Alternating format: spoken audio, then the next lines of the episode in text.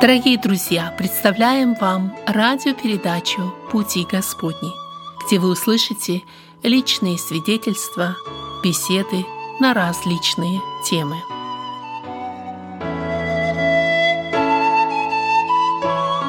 Дорогие радиослушатели, и все те, кто настроили свои радиоприемники, а может быть и интернет-радио, на нашу волну. В эфире беседа в студии «Радио на пути». Как обычно, я, ее ведущий Вадим Гетман, приветствую вас. Записи наших передач можно обнаружить на страничке Церкви Евангельских христиан-баптистов Спасения Salvation Baptist Church, одним словом, .com. Еще раз этот веб-адрес salvationbaptistchurch.com.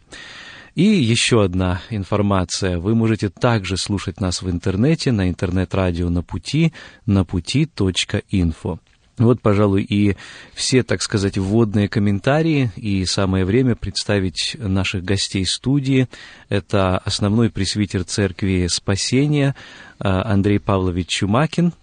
Дорогие радиослушатели, приветствую вас всех любовью Господа нашего и вместе с ним принимает участие в сегодняшней радиопередаче также один из служителей Церкви Спасения, один из ее пресвитеров, брат Иван Афанасьевич Черниченко. Приветствую вас всех, очень рад иметь общение посредством такой связи. Сегодняшняя наша радиопрограмма будет также посвящена теме, я считаю, что это очень важная тема, наверное, наиболее важная для нас, христиан, поэтому для нас это особая честь и привилегия продолжить разговор на эту тему, тема личности, служения нашего Господа Иисуса Христа. А с одной стороны, вроде бы тема, я бы сказал, известная или избитая для многих, но с другой стороны, это та самая весть чудная и вечно новая, о которой мы, особенно верующие, любим говорить и, надеюсь, не перестанем говорить никогда. И она всегда нас интересует. И я надеюсь, что те Э, наши слушатели, которые, может быть, не проявляли достаточного интереса к этой теме, после этих передач обязательно этим займутся. Один из наших сегодняшних гостей, Иван Афанасьевич, впервые принимает участие в нашей передаче. И, как уже стало традицией, мы э, хотим познакомиться с вами хотим узнать, каким образом вы э, пришли к Богу, каково ваше происхождение и земное, и небесное, так сказать, рождение физическое и рождение духовное. Иван Афанасьевич, пожалуйста. Родился я в 52 году в семье э, служителя. Жизнь моя протекала бурно, я рано научился читать.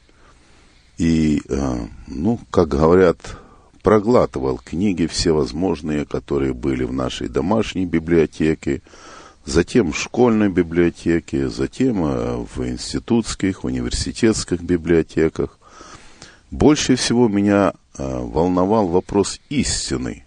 Что такое истина? Вечный вопрос, и я хотел знать точно ее и определение, и значение, и как эту истину найти – После многих таких э, ну, философских рассуждений и изучений я пришел к выводу, что одна истина – это Господь наш Иисус Христос, и что все это описано в Библии. Если мы желаем познать твердую истину и стать на этот путь, больше и больше нужно вникать в Писание, и тогда истина это откроется, потому что Христос является этой истиной, и он сам себя открывает, или как написано, что он не вверял себя другим. То есть он вверяет себя тем, которые его ищут. И как Писание говорит, что ибо надобно, чтобы приходящий к Богу веровал, прежде всего. И затем написано, и ищущим его Бог воздает. То есть он открывается, он являет свое лицо. И таким образом человек познает, что такое истина, и чем больше он познает истину, тем больше он познает себя, что он очень далек от этой истины. Насколько я понял, у вас был путь исканий, когда вы прошли через, может быть, определенные стадии. А, если можно подробнее, как именно вы пришли к тому выводу, что Христос является той истиной? Почему ваш взгляд не остановился на ком-нибудь или на чем-нибудь еще? Чем Христос вас привлек? Ну, чтобы сказать, что я был неверующим, то это тоже неверно. Я верил в Бога, верил в существование, однако искал и побочные такие, ну, явления или книги, или доказательства, что кроме Бога еще что-то или кто-то существует, кто а, как бы соправитель вместе с Богом. И философия, конечно, об этом, разная философия об этом и говорит. Однако никто не отвечал, никто не отвечал на вопрос, что Бог все во всем. Люди философского ума, они признавали, что существует некая сила, и эта сила разная. Однако Бог есть и начало, и конец, и как мы понимаем, что Христом было все сотворено, ибо им все сотворено, на земле ли – в небесах ли, внизу, вверху, все им от Него и для Него, и им все стоит. Я хочу здесь добавить, э, на самом деле, действительно, вот путь э, человека к Богу э, из верующей семьи, это особый такой момент, потому что я сам пришел к Господу из верующей семьи, и иногда воспринимается так, что вот когда человек неверующий достиг каких-то глубин греха, и Бог дает спасение, это, это чудо, это какое-то особое свидетельство. Для меня, например, а, то, что человек приходит к Богу из верующей семьи, не постигнув какие-то глубины греха, это не меньшее чудо. И я хочу здесь вот э, сказать какое-то особое ободрение, может быть, э, молодежи, детям верующих родителей. Э, радуйтесь и благодарите Бога, что Господь сохранил вас, Господь не допустил вас до каких-то очень серьезных проступков греховных и дал вам милость, чтобы вы пришли к Богу. Это особое чудо, это особое благословение. Это вот так было у Ивана Афанасьевича, это в моей жизни так было. Я думаю, что в этом как раз вот милосердие Господне и чудо, чудо, чудо э, призвания, чудо возрождения, которое Бог дарует вас в определенный момент жизни. Однако и здесь не следует забывать, что если мы познаем глубины греха, как вот в Откровении написано, не знающих так называемых глубин сатанинских, то это может привлечь, привлечь или конец, погибель может настигнуть нас. Почему? Потому я лично, когда и даже и читал какие-то книги, я их читал с молитвой. Я говорил, Господи, вот если есть истина в этом, то ты как-то покажи, как-то открой. Я признавал, что Бог есть-то. Вот. Но побочные вот такие э, явления или рассуждения было. я что не делал, я старался читать, э, то есть молиться Богу, Господи, вот как это, как то, понимая, что Бог э, и всех, и над всем, и Он управляет всем. Поэтому, если молодежь и старается, вот, э, ну, как-то по Писанию, как некоторые говорят, как апостол Павел говорит, что для всех я стал всем, вот, или э, вот э, все мне позволительно, но ничто полезно. Действительно так. Можно и то, можно и другое, но оно не полезно. Если человек развращает сам себя, уничтожает свою душу, то понятно, что она уже не способна будет а, как-то познавать, эм, разум человеческий не будет способен познавать Бога, и Бог не будет открываться человеку который как-то себя растратил. Мое слово просто было ободрением вот для тех. Э, я иногда, э, общаясь с молодежью, как бы замечаю это, э, вот когда спрашиваешь их о свидетельстве, и какая-то вроде бы, ну, и, и печаль звучит, что нечего вот особого такого сказать, вот, вот тот был наркоманом, вот тот был преступником, и вот они дают такие свидетельства. Это где-то заметно вот даже сегодня в каких-то современных христианских, америка, американской песнях, вот какой-то обязательно что-то связано с глубоким грехом, и потом Бог дает спасение. Я хочу ободрить молодежь. Радуйтесь, благодарите Бога, что вы действительно не прошли этим путем, и Бог дал вам спасение. И это особая милость, потому что Бог, может быть, через это тоже готовит кого-то к служению, к каким-то особому, может быть, рукоположению, к служительству. Поэтому э, вот здесь вот, замечая эту милость Божию, не надо подходить каким-то, я не прошел таким вот путем, и мне нечего как бы сказать. Есть что сказать. Когда христианин познает Господа и принимает его, всегда есть что сказать, и всегда видно в жизни милость Господня. Э, ведь действительно оно так, эти глубины, они не только где-то там далеко в мире, они могут быть просто в нашем разуме и в наших мыслях, и даже вот в тех книгах, которые мы читаем. Мы, может быть, не прошли э, таким физическим путем, не, простите за прямоту или грубость, не валялись где-то в луже пьяницами, да, э, но, тем не менее, это вовсе не означает, что мы не обладали греховной природой, которая по мыслях в наших сердцах, она где-то там нас не развращала. Я думаю, пример это апостол Павел. Он, он же не прошел такими путями греховными, и был наставлен, и, и, и знал. И, и тем не менее, когда пришел к Господу, он же увидел свое состояние. И, и не случайно он говорит, что э, Господь меня призвал, и я первый, первый из грешников. Грешников да. Он это понимал, и это, это реальные были слова. Иван Афанасьевич, а как Господь призвал вас уже к служению? К служению я не стремился, я считал, что я недостойный, и хотя много было таких, э, ну, Э, попыток э, братьев привлечь меня на служение еще и в Киеве, вот, и брат Духонченко, и другие братья, которые говорили, вот, нужно...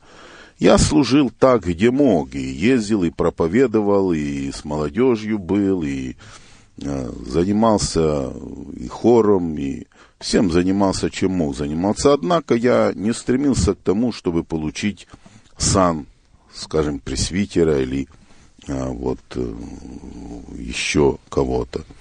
Но когда я приехал в Америку и увидел, что здесь большая нужда в этом, вот в церковь мы приехали, где церковь старых иммигрантов, и там было человек 20, когда мы приехали, вот, и некому, старики остались одни, некому было служить тогда. А вот Болтнев приехал и говорит, ну что ж, Ваня, тебе, видимо, придется начинать служение. И я так до, помолились мы об этом и в семье, и, и решили, что действительно нужно вот и брать служение. Но это служение вначале я хотел пройти по Писанию, то есть сначала диаконское служение было, а вот после трех лет хотя был диаконом, исполнял обязанности пресвитера, ну и после трех лет, уже после долгих раздумий, вот меня рукоположили на пресвитера.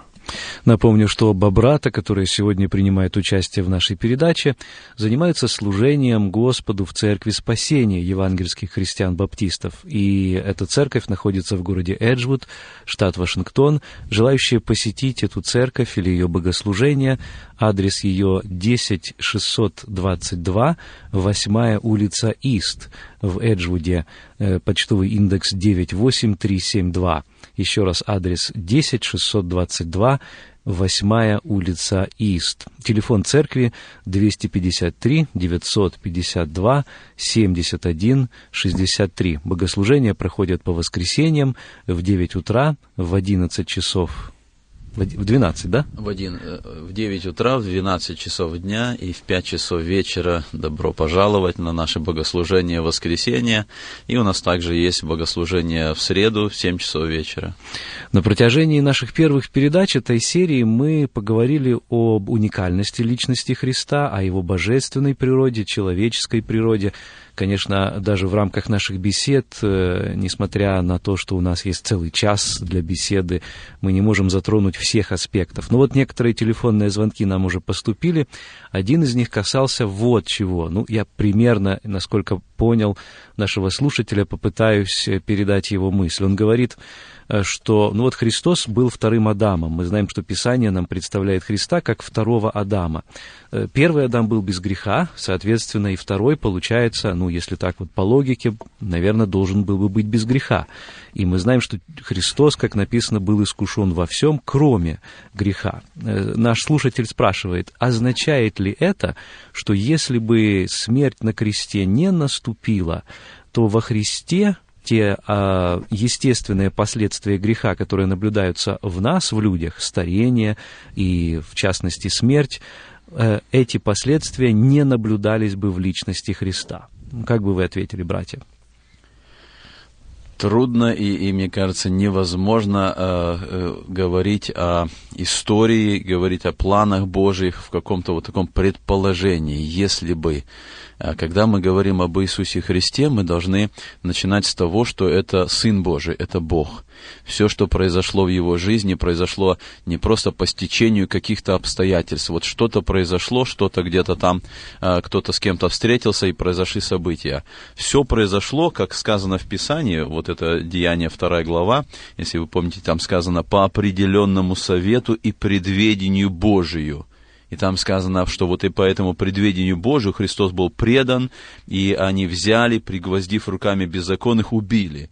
То есть э, вот в этом наш подход должен быть к рассмотрению личности Христа. Это Божий Сын. Все, что происходит с Ним, кто Он есть, открывается в Его действии. Тут невозможно каких-то... А вот если бы это не произошло, это невозможно так сказать. Это мы, мы даже не можем каких-то предположений здесь говорить, потому что то, что произошло, так произошло, как оно должно было произойти. Есть был Божий план спасения, послать Сына Своего. Сын Божий должен был прийти, Он должен был умереть, Он должен быть распять, и это произошло. Что бы произошло, если бы Он не умер на кресте? Ну, скорее всего, тогда Он не Сын Божий, тогда Он не Божий Сын, тогда мы должны совершенно отказаться от всей этой истины о том, кто есть Христос, и рассматривать Его просто как какого-то человека со всеми последствиями, которые у любого другого человека. Да, конечно, это с области философии. Что было бы, если бы Адам не согрешил? Первый Адам имеется в виду. Что бы было, если бы Бог потоп не навел и так далее? Было бы то, Бог определил так. Бог определил, и Бог э, является господином истории. И даже вот э, определение Христа, что Он пострадает, написано в 53 главе, Господу угодно, Богу имеется в виду.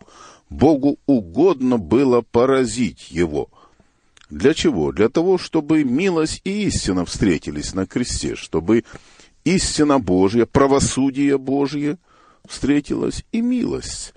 Вот для этого и Христос и определен был. Бог не нашел другой личности, которая могла бы совершить вот это его дело, дело, которое вот, Бог Отец имел. И Христос выполнил это. В первосвященнической молитве мы читаем, что Христос говорит, «Я выполнил дело, на которые ты меня послал, которые ты... Я где-то понимаю этот вопрос, он, он базировался, наверное, вот на нашем указании безгрешности Христа.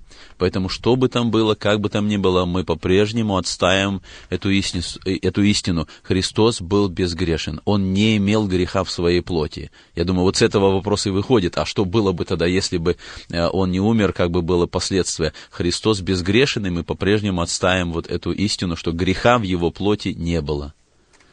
Действительно, здесь очень сложно э, как-то определить эти вопросы, и я думаю, что проблема здесь заключается, или часть проблемы в том, что мы начинаем мыслить гипотетически, как Иван Афанасьевич говорит, философский вопрос задаем. И вот тогда, когда мы уже пускаемся в эти размышления, кто-то может одну точку зрения отстаивать, кто-то другую, но по сути дела мы незаметно для себя можем отклоняться от самого главного, то есть от личности Христа и от того, что Он реально совершил. А вот это и есть то, что было, а не то, что могло бы быть. И Библия говорит нам не о том, что могло бы быть, а о том, что реально имело место. И не только о том, что реально имело место, а что есть Бог – который творец, который создатель, который определяет, как все должно идти. Вот в этом Божьем плане был сотворен человек со свободной волей, и мы принимаем это. И, и человек может противиться Богу, и человек этим сопротивлением может определить свою вечную участь. Но Божий план истории, он произойдет именно так, как Бог определил. И в конечном итоге исполнится то, что Господь сказал. Это исполнилось в Иисусе Христе, это исполнится в истории всего человечества. Да, Бог контролирует эту историю. Он ее, так сказать, пишет, и он ее контролирует, чтобы слово или то, что написано, оно исполнилось в точности.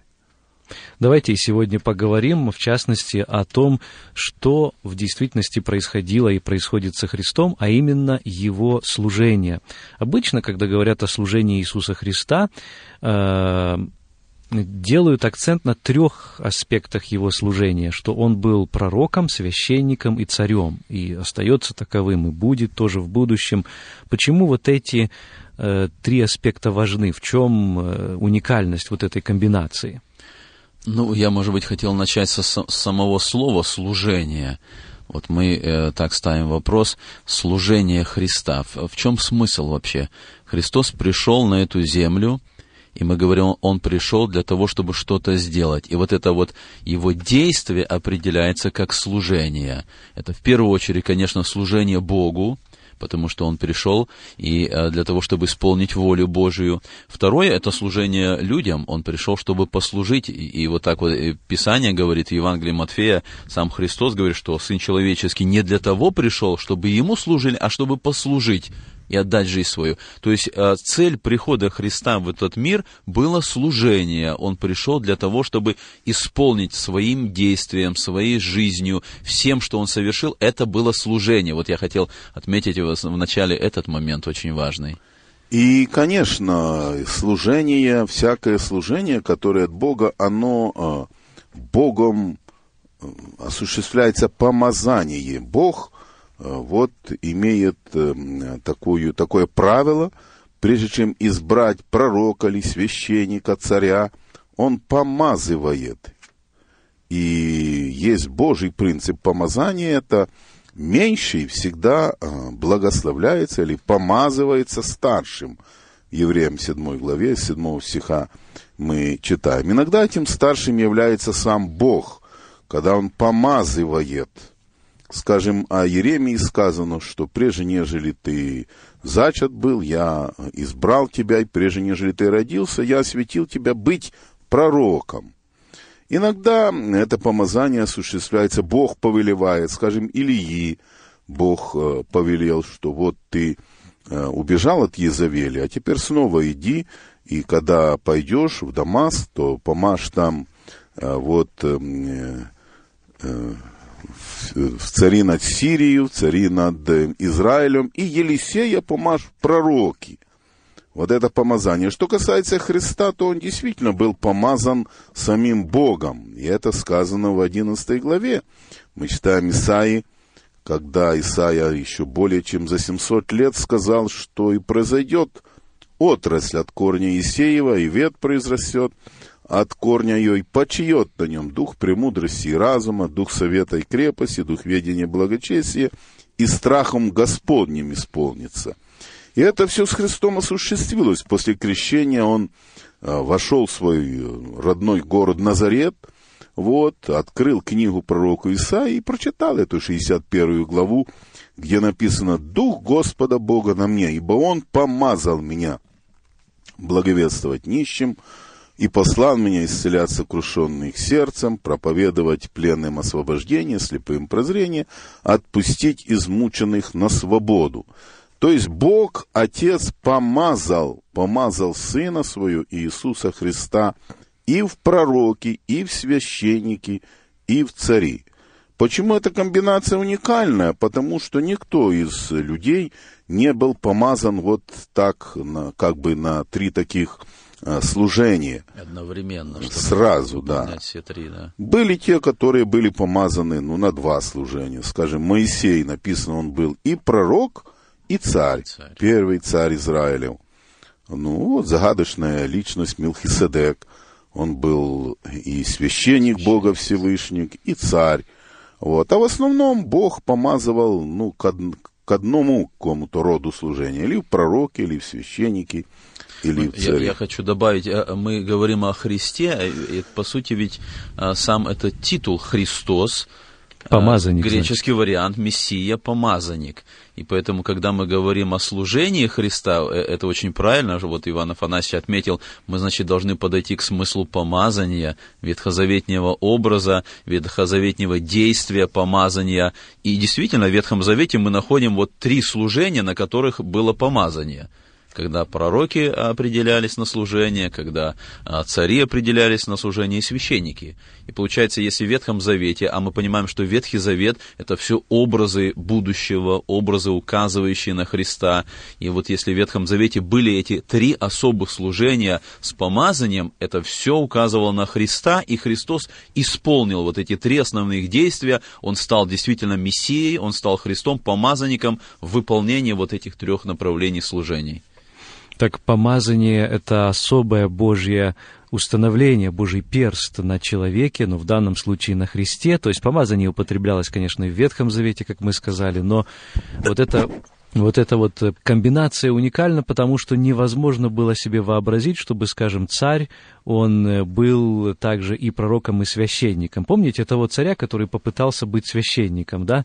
И было сказано, не тебе, Озия, Озия да, кадить, и Господь даже вот э, его проказой тогда э, проклял из-за того, что он э, посмел, так сказать, зайти на ту территорию, которая не должна была быть ему подвластной. Я думаю, это и не случайно было. В Ветхом Завете очень много э, прообразов, указывающих на Христа, но нету ни одного, ну вот сто процента как бы э, совпадающего. Одна сторона показана, вторая сторона, а вот в Иисусе Христе все эти ветхозаветные образы, они как бы сходятся в одну точку, и Христос является исполнителем. И вот именно Христос та личность, которая одновременно показана в своем служении, исполнила эти три служения вместе – а все ветхозаветные указания это были просто э, картины, показывающие, что вот однажды в будущем придет тот, кто исполнит все это.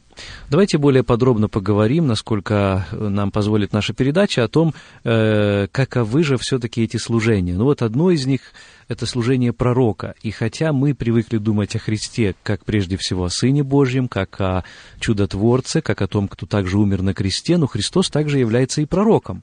Более того, мы знаем, что именно так его воспринимали многие люди, которые слушали его. И почему это важно для нас, и что мы подразумеваем как под пророком, и что Библия, что сам Господь подразумевает под пророком, в чем вот это пророческое служение Иисуса Христа заключается. Пророк – это тот, который э, говорит слова от Бога, то, что он видел, то, что он слышал. Но прежде чем пророк мог стать пророком, Бог проверял его восприятие, так сказать, духовное восприятие. Он показывал ему какие-то детали и проверял его, так сказать, духовное зрение. Скажем, вот что ты видишь, Амос. И Амос говорит, вижу там отвес. Что ты видишь, другой пророк? Вижу жезл миндального дерева. И Бог говорит, ты верно видишь, ты правильно видишь. И тогда Бог открывался, открывался э, этому пророку. И тогда, когда пророк говорил, он говорит, так говорит Господь. То есть он от себя ничего не говорил. Он говорил то, что видел, что слышал от Бога Отца, и это он говорил народу. Были ли эти слова добрые, или ко благу, по сердцу человека, или не по сердцу, но он выполнял волю а, вот Божью. Что касается Христа, то он то же самое говорит, что «я говорю то, что видел у Отца моего». Иоанна 8 глава. Или в пятой главе Евангелия от Иоанна написано, «Сын не может творить сам от себя, если не увидит Отца творящего. Отец любит Сына и показывает то, что творит». Вот. Так что Христос был пророк, и он и говорил, и видел то, и говорил то, что видел у Отца Небесного – если э, вот мы э, коснулись Ветхого Завета, в Ветхом Завете у нас как бы э, даны такие картины, такие определения того, кто был пророком, кто определялся пророком. И действительно это был человек, которого Бог избирал, которому Бог давал определенное откровение, и, и я могу так увидеть как бы тройное такое служение пророка, то есть три действия, которые пророк выполнял. Во-первых, он получал откровение истины, то, что Бог ему давал. А второе, мы видим, что пророки приходили, учили народ, они говорили народу наставления, обличения в грехах народа. И третье, это а, предвидение будущего. Бог открывал им будущее, и они открывали это народу. То есть вот эти три момента, которые выполнялись у пророка.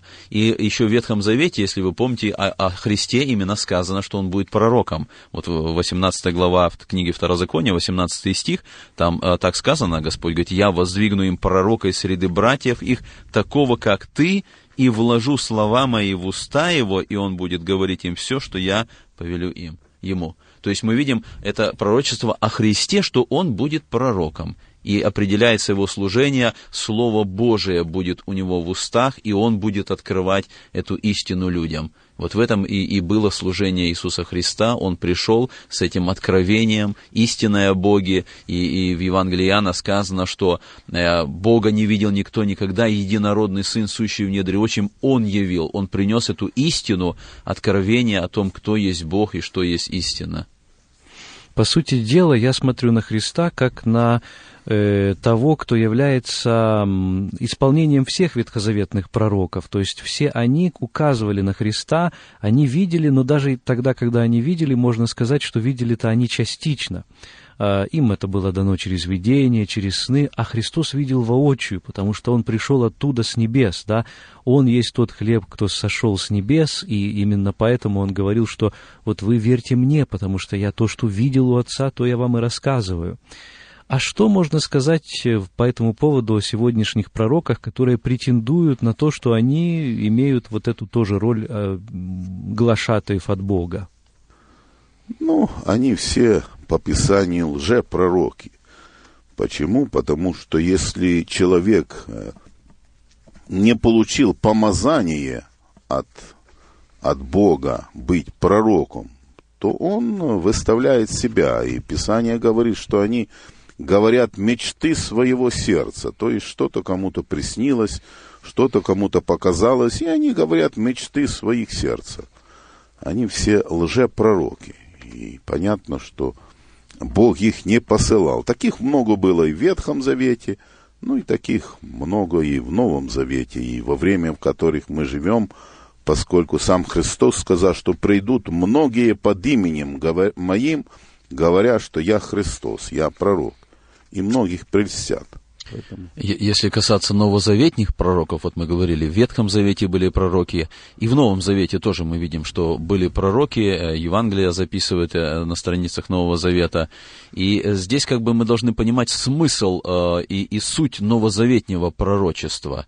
И суть та же самая, они приносили откровения от Бога, но новозаветние откровения – Церкви, у которой не было священного писания, необходимо было новозаветнее откровение. И поэтому в новозаветней церкви, в первоапостольской церкви, Бог избирал особых людей и давал им это откровение. И поэтому они приносили эту новозаветнюю истину э, для того, чтобы церковь могла утверждаться в истинах э, священного писания Нового Завета.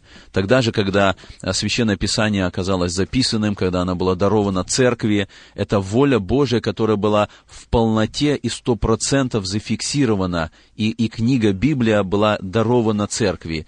И, и тогда мы понимаем, что это пророческое служение, как и говорит Новый Завет, оно пришло к своему окончанию, потому что нет уже смысла, нет необходимости. Все, что Бог желает сказать нам, уже записано на страницах Священного Писания. Поэтому мое понимание тоже современных пророков, которые э, берут на себя вот такую ответственность, они не имеют этого основания. И, и, к большому сожалению, мы много видим вот таких моментов, когда э, современные пророки каких-то харизматических направлений, они очень сильно дискредитируют себя. Во-первых, в том, что их пророчества, они полностью противоречат истине Писания. Они говорят о каких-то э, доктринах, о каких-то истинах, которые идут в полный разрез со Священным Писанием. Второй момент, который мы видим, очень многие из этих современных пророков, они дискредитировали себя в моральной жизни. Есть много примеров безнравственного поведения и вот каких-то громких, шумных разбирательств этих великих пророков, э, которые согрешили в одном или в другом э, деле.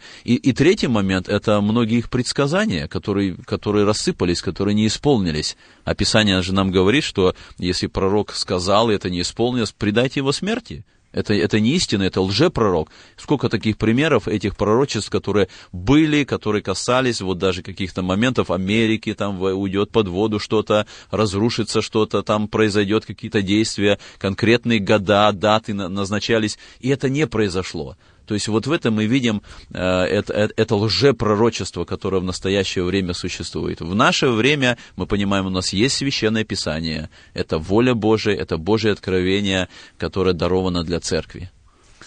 Поистине, если бы, конечно, одного из пророков поступили по Писанию, то, может быть, для других было бы это уроком. Если бы в Писании сказано, что если не сбудется слова, которые пророк говорил, то какого что?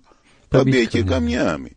Вот если бы одного, другого, третьего пророка побили камнями, все народно, и показали это, другим бы пророкам было бы как-то уже э, вот э, боязно что-то говорить, э, вот вопреки Писанию, вопреки здравому смыслу. Ну, на самом деле я читал, как бы вот здесь они находят такой хитрый выход из этой ситуации и, и распределяют пророчество, что вот было пророчество, которое сто процентов должно исполняться, а наше пророчество, ну, это как бы и пророчество, и в то же время такой вот совет, который мы как бы даем, наставление, и, и я думаю, это не библейский. Библия нигде не дает оснований вот такого пророчества. Уж если это пророчество, это истинное должно быть пророчество, как слово от Бога, а вот такая такая лазейка, это очень хитрый выход вот из, из, из той ситуации, когда вдруг не исполнилось. И уж говоря о Христе, я хочу добавить, э, что сегодня мы говорим о Христе как о пророке, и тот, кто сегодня ищет каких-то дополнительных сенсаций современных пророков, по сути дела, умаляет роль Иисуса Христа. Ведь Писание говорит, что Бог многократно, многообразно, издревле говорил отцам в пророках, но вот в последние сей дни говорил нам в Сыне, через которого и веки сотворил, так написано в в начале послания к евреям. То есть Господь сказал свое финальное, окончательное слово. Он поставил точку в Божьем откровении именно через Иисуса Христа. И тот, кто пренебрегает Его свидетельством, а, кстати, ведь в откровении так и написано, что пророчество есть свидетельство Иисусова. То есть слово нашего Господа Иисуса Христа есть окончательное пророчество. Тот, кто ищет чего-то другого, он говорит, мне вот этого недостаточно. То, что Господь мне дает через Иисуса Христа, я это отвергаю отвергаю, я это не полностью принимаю, мне нужно что-то еще. И в этом есть а, большое заблуждение. Я хотел добавить еще важную деталь в отношении пророческого служения Христа и чем, а, чем Христос как пророк отличается от всех пророков. А всякий пророк в Ветхом Завете или в Новом Завете, он говорил, что Слово Божие пришло, Господь дал ему Слово, и его задачей была вот это Слово, которое он получил от Бога, принести в народ. То есть, по сути, его служение а, пророка было, он от Бога шел к народу и, и приносил Слово, которое получил. Христос, как пророк, он точно так же, он пришел от Бога, он пришел к людям, но а, мы нигде не находим указания, что он от Бога вот как бы получил слово, потому что, по сути, он сам является этим словом. И Евангелие Иоанна так и говорит, вначале было Слово, Слово у Бога, и Слово было Бог, Слово стало плотью. Он сам является Словом. Поэтому если для пророков Ветхого или Нового Завета необходимо было богодухновение, когда Господь открывал им какую-то истину, то Христу как пророку не нужно было открытие истины. Он сам был Боговдохновитель. Он сам был тот, кто имеет это слово, он является этим словом, и поэтому он пришел с этой истиной, которую он не получил от откуда-то где-то, не зная ее, он принес эту истину, являясь сам этой истиной. Я напомню нашим радиослушателям, что вы слушаете беседу в студии «Радио на пути». Это третья передача из той серии, которая посвящена личности и служению нашего Господа Иисуса Христа.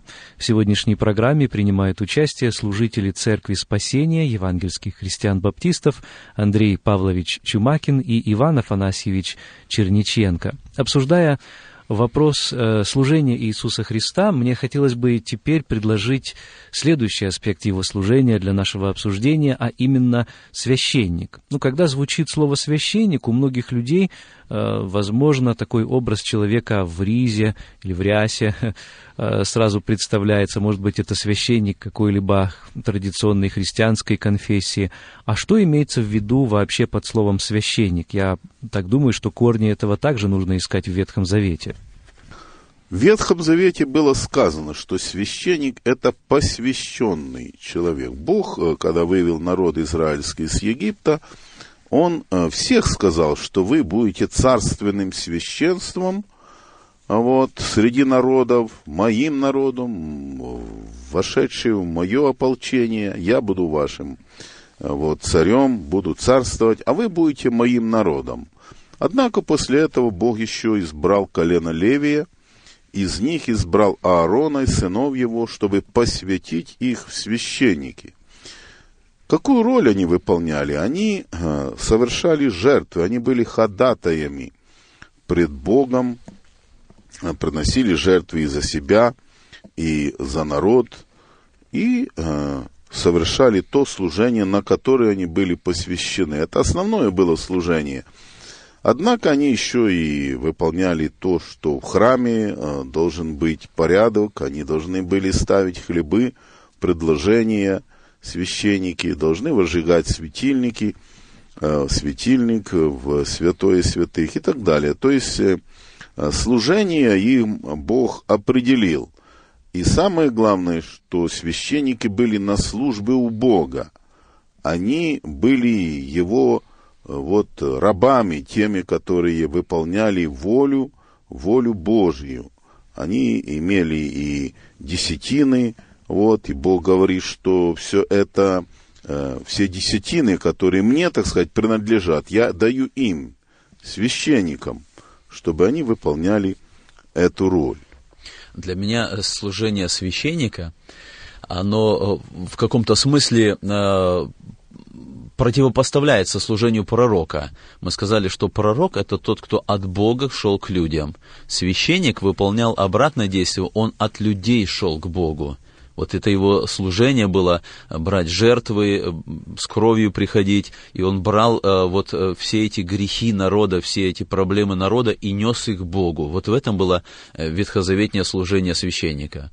И, и если говорить о качествах, вот кто мог быть служенник, э, кто мог быть в этом служении, э, мы находим в книге послания евреям конкретные такие характеристики или требования, которые выдвигались для человека, который мог быть э, священником. Вот пятая глава евреям сначала написано, «Ибо всякий первосвященник из человеков избираемый для человеков поставляется на служение Богу, чтобы приносить дары и жертвы за грехи, могущий снисходить невежествующим и заблуждающим, нуждающим, потому что и сам обложен немощью, и посему он должен как за народ, так и за себя приносить жертвы о грехах, и никто сам собой не приемлет этой чести, но призываемый Богом, как и Аарон, то есть мы видим здесь конкретные характеристики для священника. Он должен быть из людей, чтобы быть их представителем.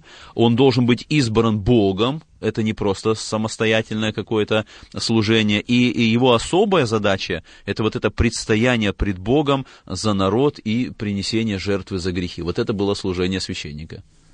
Иван Афанасьевич упомянул, что Ветхий Завет определяет одно колено, колено Левиина, и даже один род, если быть точным, род Ааронов, как священнический род.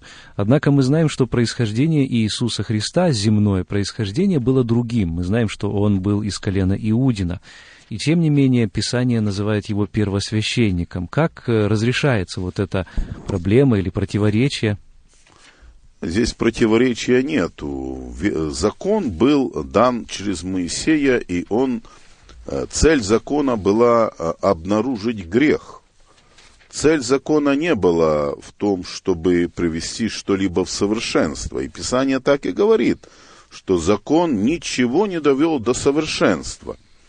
И не потому, что он был несовершен, а потому что цель закона была обнаружить грех – константировать грех и больше ничего, и указать на того, кто понесет на себя грехи на Иисуса Христа.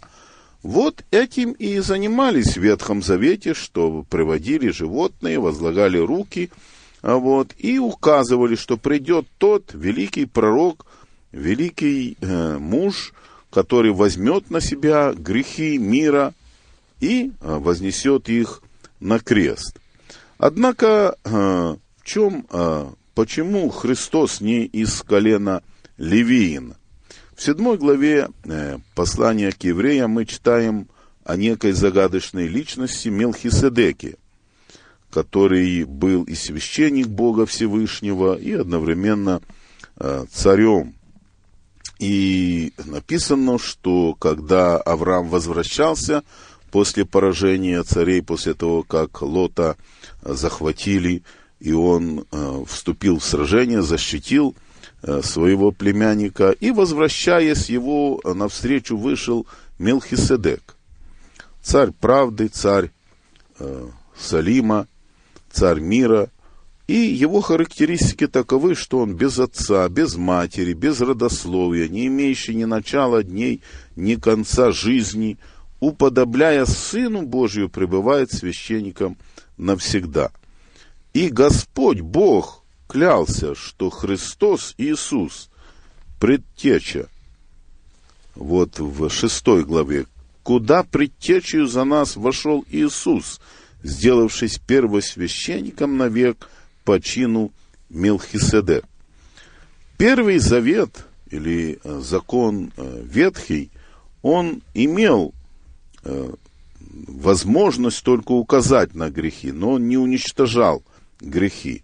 И дальше апостол Павел говорит здесь в послании, итак, если бы совершенство достигалось посредством левитского священника, ибо с ним сопряжен закон народа, то какая бы еще нужда была восставать иному священнику по чину Мелхиседека, а не по чину Аарона именоваться?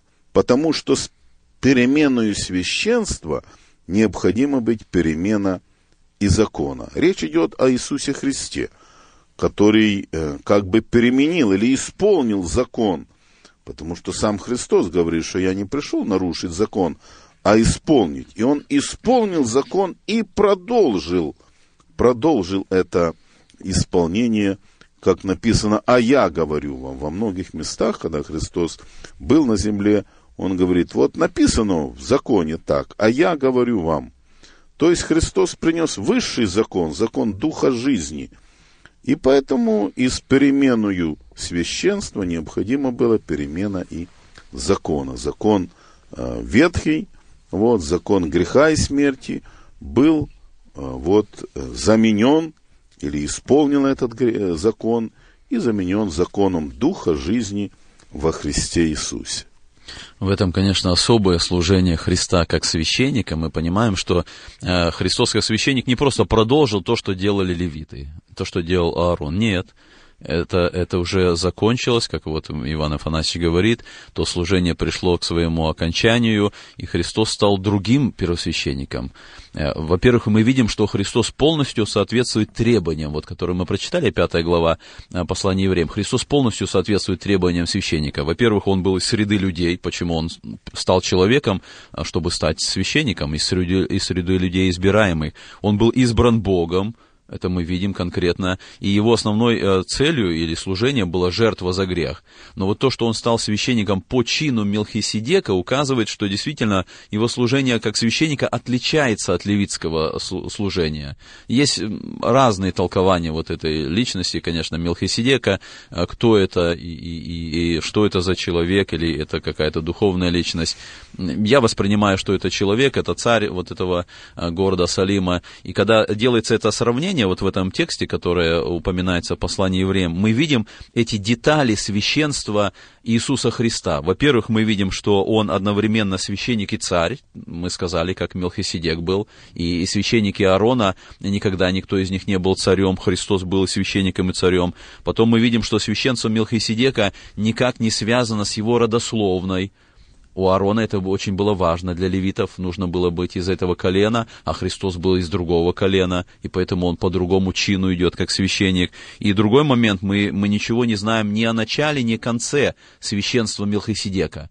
Начало было у священства левитов, у священства по чину Аарона, и оно пришло к своему концу. А вот это священство Христа, священство по чину Милхиседека, сказано, он пребывает вовек – то есть его священство, оно будет продолжаться и в вечности. Он будет посредником между Богом и человеком и, и вечности, и в небесах. И мы видим, что это священство, оно выше, чем Аарона. Почему? Потому что даже сам Авраам принес десятину Мелхиседеку. Вот в этом смысл священства Христа. Это вечное священство. И он, он сам одновременно и священник, и жертва. Это послание евреям, вот 9 глава, особо открывает. Он тот, кто приносит жертву, и он сам становится этой жертвой. И действие этой жертвы имеет вечные последствия. Он вечно становится нашим посредником.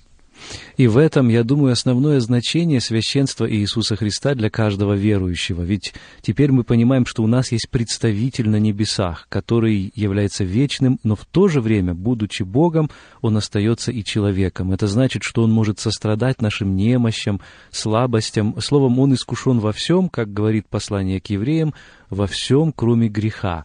И мы можем положиться на Него, как на того, кто может не только нам передавать слова Божьи, то есть служение пророка, но и положиться на Него, как на того, кто наши немощи, наши вопросы, наши просьбы может передавать Господу, потому что Он является нашим священником, нашим первосвященником. И здесь, конечно, важно понимание ходатайства. Вот Писание говорит, что мы имеем ходатая. Это, это связано со, священием, со служением священника. Он сейчас на небесах, он ходатайствует. Как священники, они ходатайствовали перед Богом за народ. Христос, наш первосвященник, он сегодня перед Богом ходатайствует за каждого из нас. И в этом, конечно, утешение для нас и благословение, что мы имеем вот такого ходатая на небесах. То есть мы должны понимать, что раз Христос был искушен во всем, кроме греха, то и нам, искушаемым, Писание говорит, он может помочь. Потому что он, живя на земле, был искушен в этом. Он знает, что такое искушение. От самого Вифлеема до креста его искушения были, ну, скажем, не такие, как к нам, а чисто дьявольские. Дьявол подходил к нему напрямую, вот, и говорил, если ты сын Божий, и так далее. И написано, что сатана оставил ее до времени – Поэтому он нам, искушаемым, может помочь. И в этом великое наше а, такое преимущество или такая заслуга Господа нашего Иисуса Христа. Преимущества нет нашего, но преимущество мы получаем от Бога, что мы, как дети Его, имеем такую власть вот, от Отца Небесного называться и быть детьми в том, что Он о нас, как э, вот э, ходатай, ходатайствует за нас пред Отцом Небесным. И с другой стороны, ведь именно поэтому мы и сейчас жертвы не приносим. Почему мы перестали или почему церковь не совершает вот это служение жертвоприношения? Потому что Христос первосвященник, Он выполнил это служение, Он себя принес в жертву, и этим самым Он совершил вот все то ветхозаветние прообразы, которые указывали. Каждая жертва Ветхого Завета, каждый священник, он указывал на Христа, что однажды это совершится. И Христос сделал, и поэтому для нас сейчас нет необходимости приносить э, все эти э, жертвы сегодня. Ну и еще один аспект служения Иисуса Христа – это Его царственное служение. Давайте посвятим несколько оставшихся минут нашей радиобеседы этому вопросу. Когда я читаю Ветхий Завет, я сталкиваюсь со множеством царей. Одни из них ходили стопами Давида, который был близок к сердцу Господа, другие, и их было большинство, были нечестивыми царями. И есть всегда вот этот аспект предвкушения того, что должен прийти некий идеальный царь. И мы понимаем, что этот царь, конечно же, сам Христос, но, тем не менее, когда смотрим на сегодняшнюю ситуацию, де-факто э, по всей земле Христос еще не стал царем. Как все это совместить и понять? Ну, в духовном мире Христос является царем. Почему? Потому что написано все им, от Него и для Него. Им все сотворено, им все движется, существует, и нет власти не от Бога. Бог или Христос, Он управляет всем этим. Однако, действительно, когда Христос был на земле, Он говорил, «Царство мое не от мира сего». Если бы оно было от мира, то мои, так сказать, э, те, которые со мной, они подвязались бы за меня. А так царствуем не от мира сего. Придет время, конечно, Христос будет царем по всей земле, и это больше э, обета, обетование дано израильскому народу. Вот. Однако и те, которые будут жить на земле уже в тысячелетнем царстве, они будут приходить, поклоняться этому царю, который будет в Иерусалиме – и те, которые даже не придут, написано, у тех дождя не будет и так далее. То есть Христос будет царь в свое время, а пока он царствует в поднебе, в вечности. Проблема греха, а вот она э, как раз э, привела к тому, что Христос решает нашу духовную проблему в первую очередь. И вы помните искушение в пустыне, когда сатана предложил Христу все царства мира. Он сказал, дам тебе власть, эта власть мне дана, если ты падше поклонишься мне.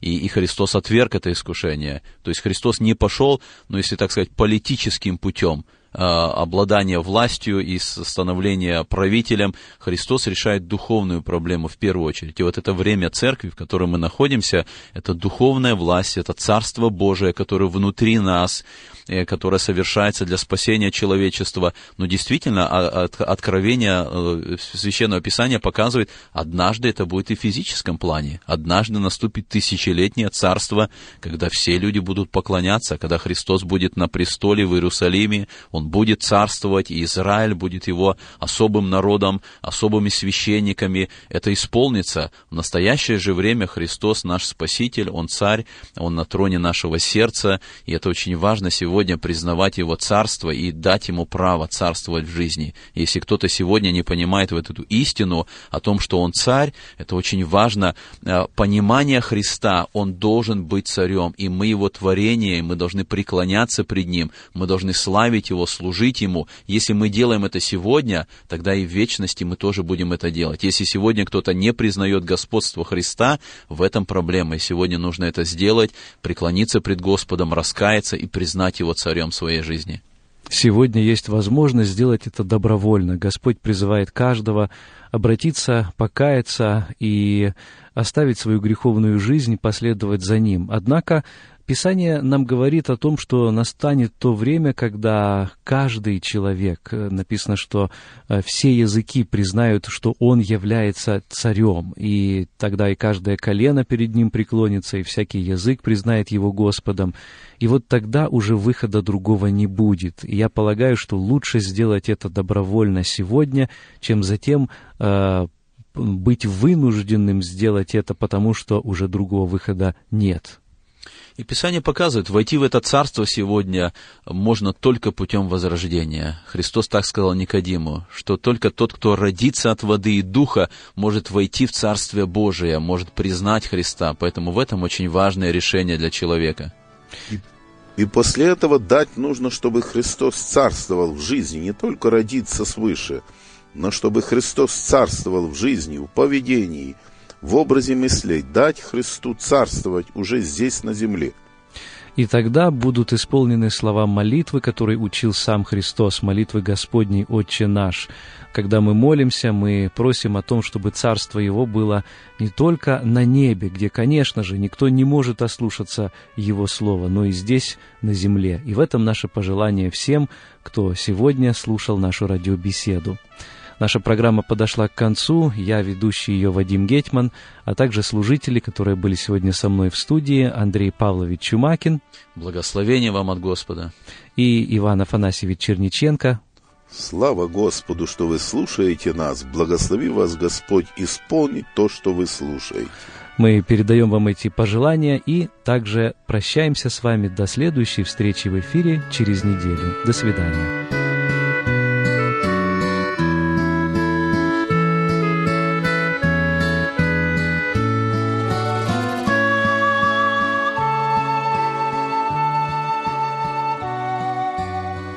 Эту беседу вы найдете на сайте salvationbaptistchurch.com. Господи, милость Твоя до небес, истина Твоя до облаков. Псалом 35, 6. Вы слушали радио Зегенсвелле «Волна благословения», город Детмалт, Германия слушать радио, познавать Бога.